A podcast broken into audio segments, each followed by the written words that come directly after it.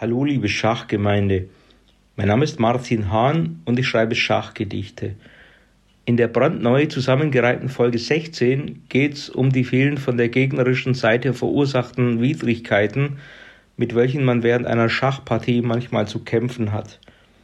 Der Titel ist Matt in vier.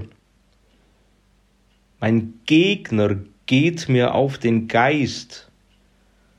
Die Art, wie er den Tisch umkreist. Während ich berechne, denke, steht der Depp der Ungelenke hinterm Stuhl in meinem Rücken, kann sie schwer nur unterdrücken, die Aggression, die aufwärts steigt. Er geht vorbei und grinst und schweigt.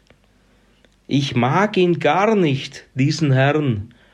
Sein Kleidungsstil ist unmodern. Auch sein Bart, die schlimme Brille. Und er schlürft laut Tee, Kamille. Sein Deo ist zu süß, zu viel. Er treibt mit mir ein mieses Spiel. Doch am meisten stört mich hier, dass ich steh auf matt in vier